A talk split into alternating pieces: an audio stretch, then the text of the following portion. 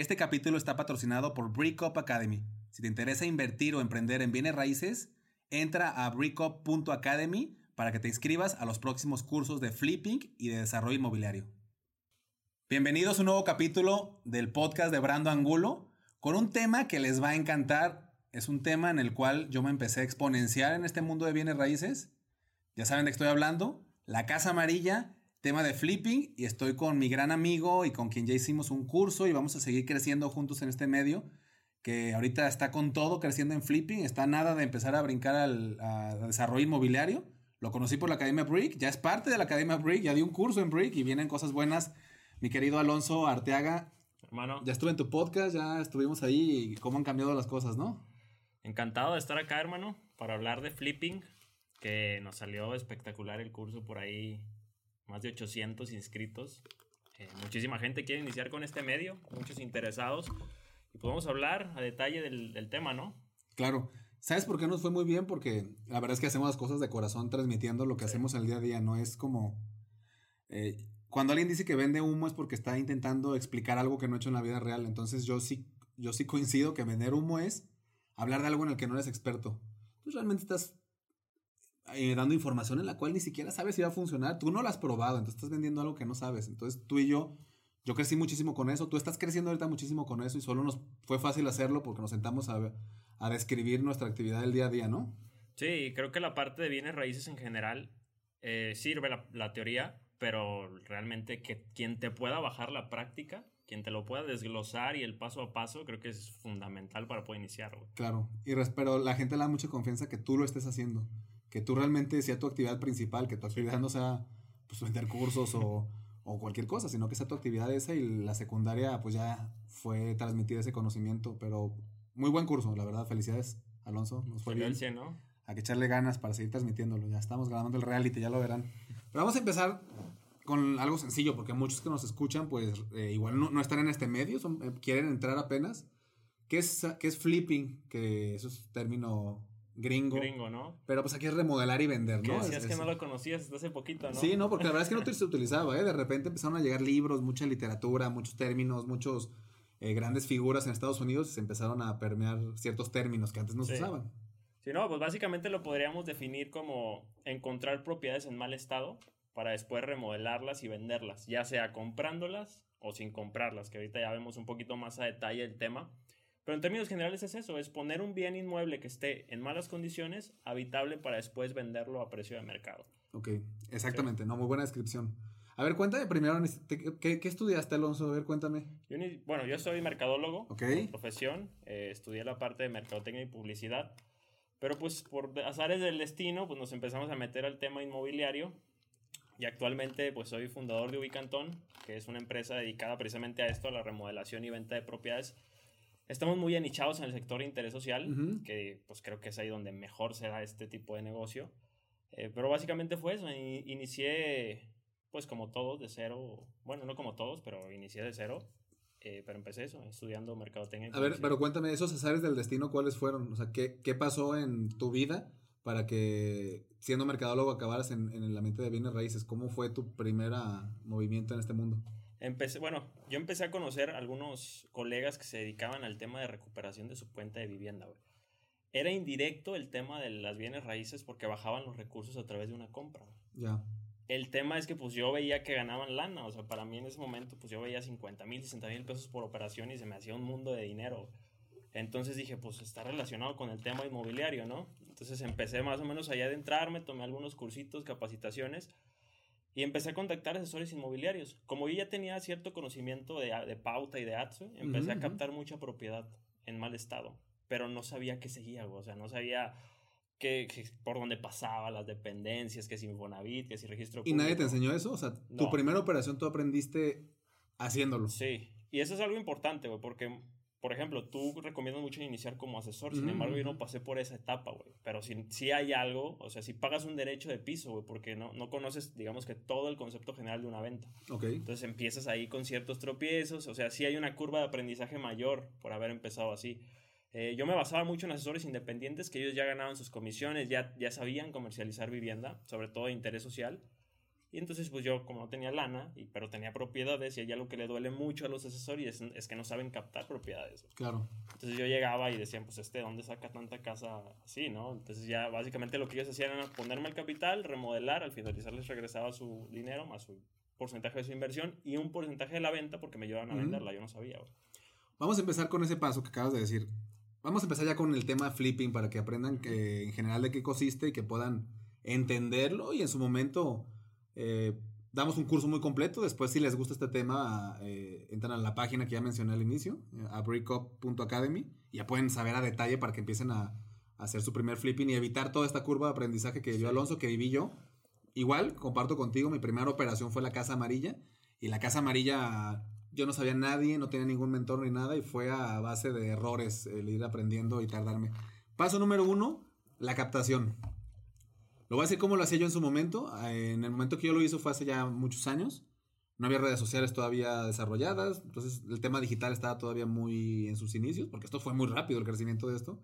Entonces era muy tradicional, todavía lo tienes que hacer a través de anuncios en el periódico de si tienes alguna propiedad así o dejar flyers abajo de casas que tú veías ahí medio deterioradas. Muy rudimentario, o sea, es cazar como lo hemos hablado muchas veces con anzuelo. Entonces yo les dejaba un, flyer de que si te interesa vender tu propiedad o si ya no puedes pagar tu crédito y les dejaba mi número de celular. Pero pues, ¿cuántos podía ser? Poquitos. Eso evolucionó a lo que, como tú lo haces, ¿tú cómo lo haces ahora, Alonso? Todo a través de redes y es importante que migremos a esta parte digital porque todavía incluso sigo viendo muchas personas que no lo hacen. Creo que en el tema inmobiliario hay un área de oportunidad enorme en el tema digital. O sea, todavía hay muchas personas que están en pañales. O sea, literalmente. La mayoría, ¿no? Sí, de hecho. muchísimas. Entonces, cuando tú empiezas a captar así, pues básicamente era eso. Yo llegaba con muchas propiedades que captaba a través de redes sociales y los asesores se quedaban así como, ¿de dónde saca tantas propiedades de este chavo, no? Pero todo, toda la captación es a través de redes. Bien, para, no, no vamos a poder andar en cada tema, pero en general tú haces anuncios, segmentas muy bien y ahora sí eres como un, un, un este francotirador, ¿no? Sí. Exactamente describes al público lo que le quieres llegar y puedes llegar. La diferencia es que yo lo hacía como con un anzuelito, eh, uno por uno, y ahora se hace literalmente con una red de pesca, en donde pueden caer un montón de peces que van a entrar con, al, al funnel, ¿no? Creo que podríamos describir las redes sociales como eso. O sea, hay que dejar de pescar con caña para empezar a pescar con red. Así es. Que básicamente es de haber tener un prospectito por mes, tener 5, 10, 15, incluso sobrepasar tu capacidad para poder tomar tantas opciones que pueden llegar. Los anuncios que hace Alonso, pues les pone así títulos interesantes, videos padres, reels. Entren a Ubicantón y van a poder ver ahí cómo lo hace. Sí. Eh, pues, no puedes pagar tu crédito de Infonavit y, y la deuda sigue ahí. Pues la gente, hay muchos casos así, entonces te escriben. Te llegan un montón de mensajes. El siguiente paso es filtrar cuál es el mejor, si tiene las condiciones, ¿no? ¿Qué es lo que analizas en una... Si te busca alguien, te escribe, imagínate a alguien, oye, yo sí traigo mi crédito Infonavit, ya no puedo pagarlo, ayúdame. Eh, y te llegan 10 de esos. Sí. Tienes que, imagínate que es tu primero, no vas a elegir 10, pues no te das el capital. Posiblemente ni siquiera tienes capital. Un amigo te prestó y te dijo, yo te doy la lana para tu primera operación y de la utilidad págame la mitad. Entonces, puedes empezar literal con cero pesos en esa situación. Que... Sí, así, inicié. O sea, literalmente yo no tenía dinero. O sea, no tenía tenías para uno. Y te llegaron 20 mensajes, pero ¿qué analizas? Para saber si sí está todo en orden y para saber que sí es el mejor, para, solo puedes elegir uno. Bueno, los primeros filtros que tenemos que tomar en cuenta, obviamente, es la ubicación. O sea, tienes que tomar en cuenta dónde está ubicada la propiedad e identificar sobre todo el tipo de nicho que vas a operar. ¿Sí?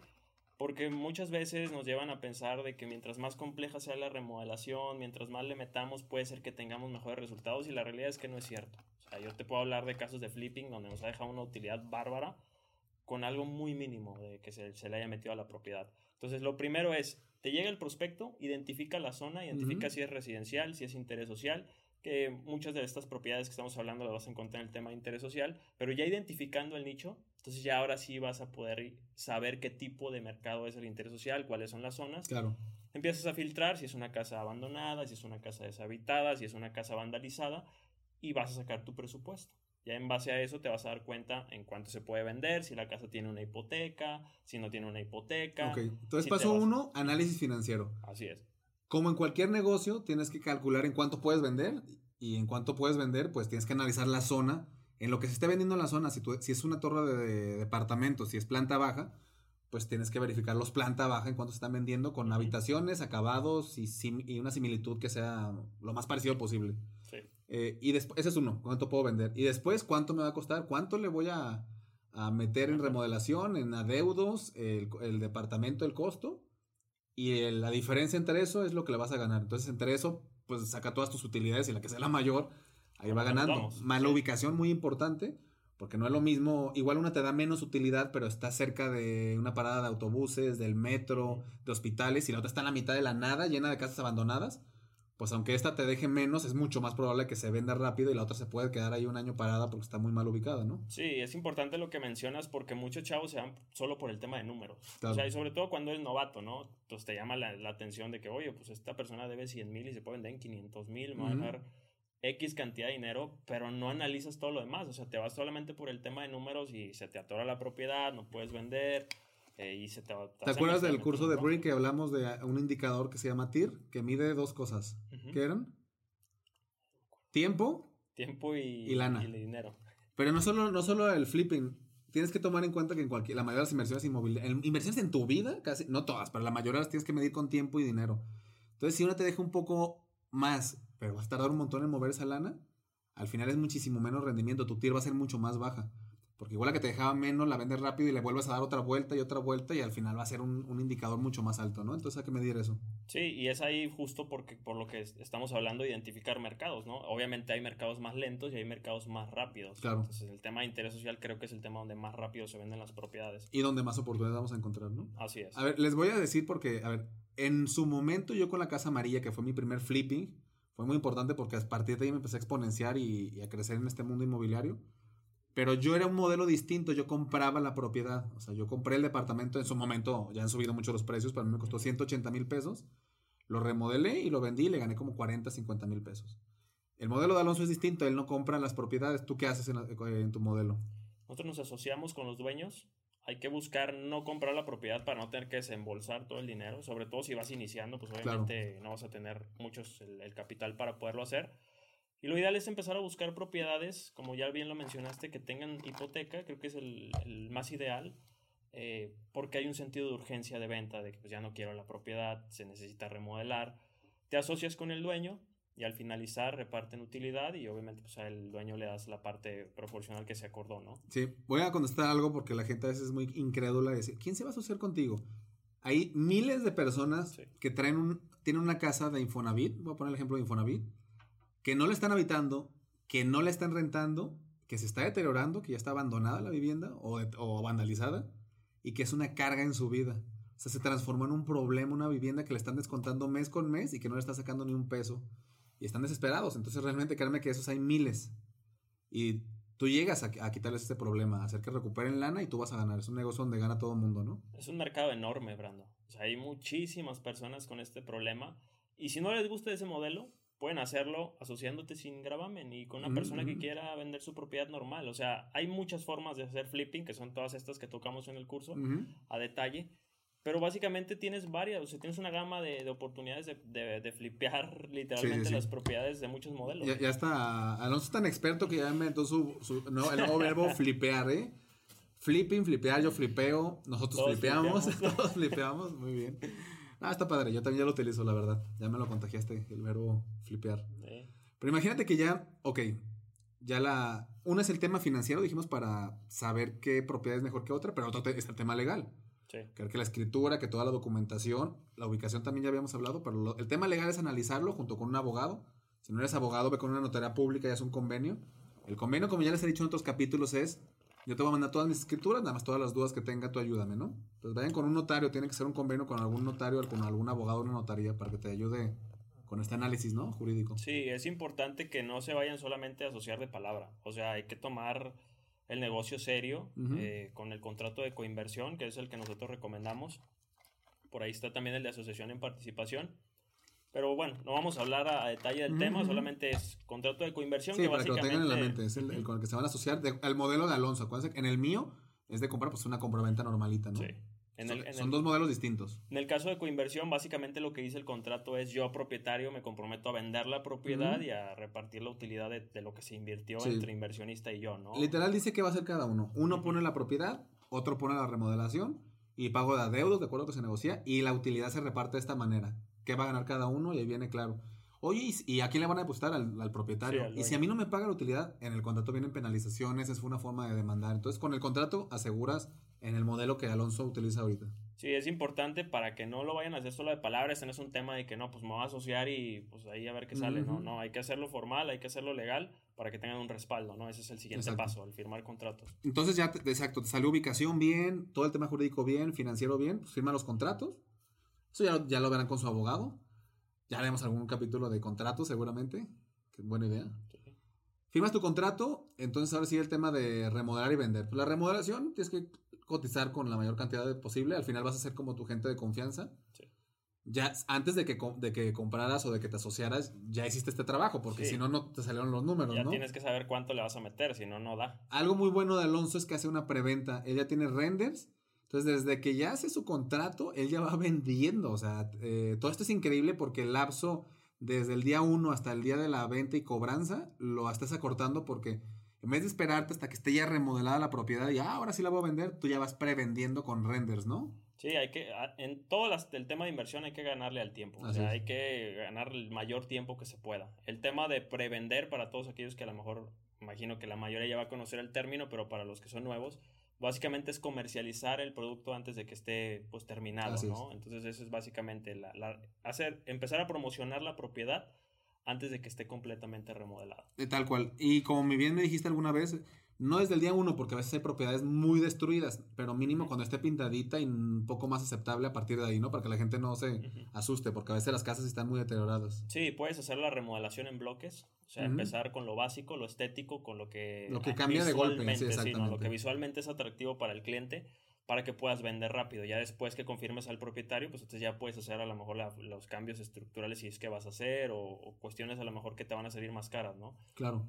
Entonces básicamente es eso, empezar a prevender para tener la oportunidad. Una, pues normalmente si puedes, incluso hasta firmar una promesa de compra, puedes levantar un porcentaje a lo mejor bajo de inversión, sobre todo el tema de interés social, pero igual te puede ayudar para remodelar también. Sí, pero es maravilloso. Digo, estás amarrando la venta, tienes un poco de capital, Todas las has prevendido la mayoría, ¿verdad? Sí, ahorita es que no podemos salir a, a mercado si no sale en preventa. O sea, ya es como una regla, porque, o sea, se nos puede atorar mucho tiempo la propiedad. ¿Cuántos flippings estás haciendo ahorita más o menos simultáneos?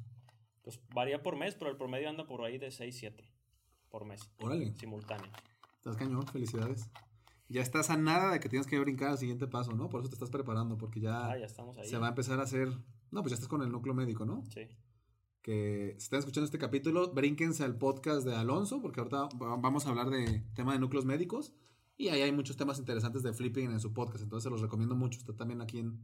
Búsquenlo ahí con su nombre. Eh, viene como Alonso Ortega, tal cual, ¿no? Sin capital. Sin capital, Alonso Ortega y aparece. Pero ya estás brincando, ¿no? Porque en algún momento, como todos los negocios, pues también el flipping crece tanto que, que gracias a Dios que es un, un problema que ya no puedas seguir exponenciándolo. Sí, Sí, hay que diversificar. O sea, no, tampoco es tan recomendable depender de un solo modelo de negocio. que en algún momento te aseguro que vas a empezar a migrar totalmente al desarrollo, porque es donde puedes mover más capital simultáneo y, y, cada vez proyectos más grandes y hay un poco más de control.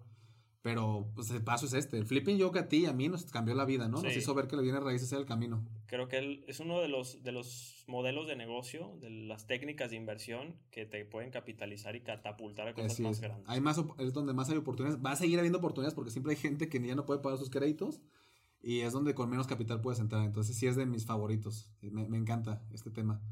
Y a ver, y entonces ya la vendiste, cobras, temas fiscales, a ver, tal cual, acuérdense que si es casa habitación y vende el propietario o, vende el, el, En los dos vende el propietario, ya sea venta directa o venta a través de la asociación. Pero en los dos hay una... Eh, puedes exentar con recibos de luz, teléfono, estados de cuenta bancarios. Hay un tope de UDIs, pero la mayoría es como 4 millones y tantos, entonces, a menos que hagas sí. flippings, además de eso, va a ser exento. Si haces el contrato y firmas, y no tienes los recibos a su nombre, desde ese momento dile al propietario que los tiene que cambiar inmediatamente para que alcance a tener los recibos y exentarlo, ¿no?